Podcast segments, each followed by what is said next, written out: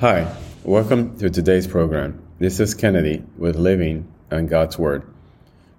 Today we're going to be reading 2 Kings chapter 12 from the Jesus Bible NIV edition, review key takeaways, and end our session with a prayer.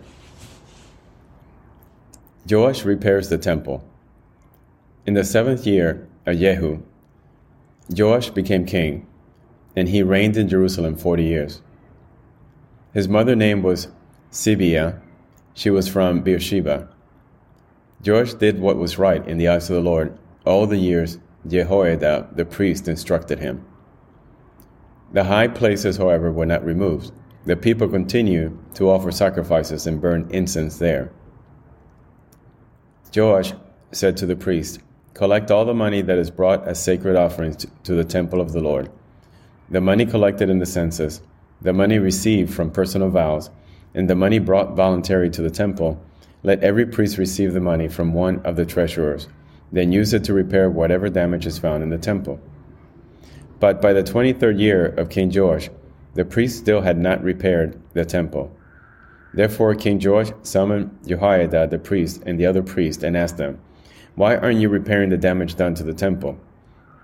Take no more money from your treasurers but handed over for repairing the temple. The priests agreed that they would not collect any more money from the people and that they would not repair the temple themselves.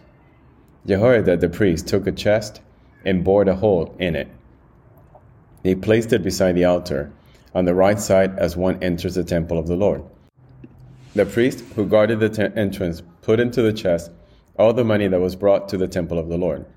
Whenever they saw that there was a large amount of money in the chest, the royal secretary and the high priest came, counted the money that had been brought into the temple of the Lord, and put it into bags. When the amount had been determined, they gave the money to the men appointed to supervise the work on the temple. With it, they paid those who worked on the temple of the Lord, the carpenters and builders, the masons and stone cutters. They purchased timber and blocks of dressed stone for the repair of the temple of the Lord, and met all the other expenses of restoring the temple. The money brought into the temple was not spent for making silver basins, wick trimmers, sprinkling bowls, trumpets, or any other articles of gold or silver for the temple of the Lord. It was paid to the workers who used it to repair the temple. They did not require an accounting from those to whom they gave the money to pay the workers because they acted with complete honesty.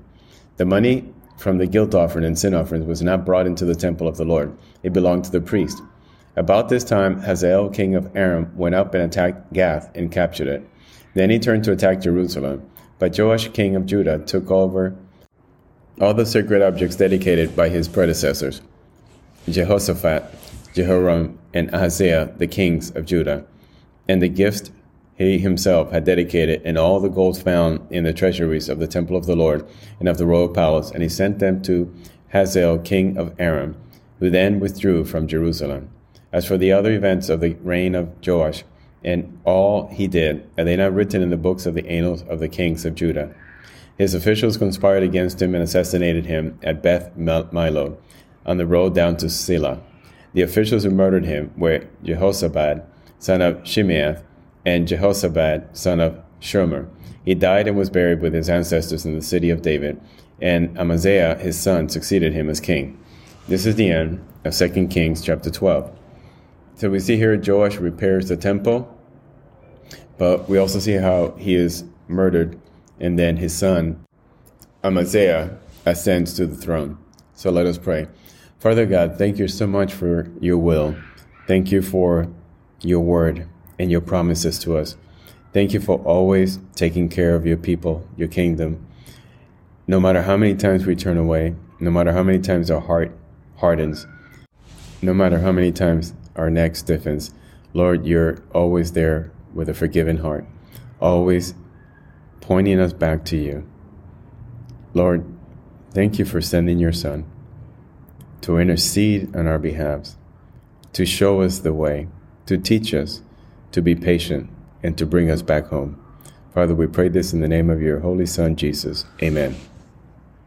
This concludes today's reading and interpretation of 2 Kings chapter 12. We hope that you will join us again tomorrow. God bless you. This is Kennedy, your brother in Christ, always.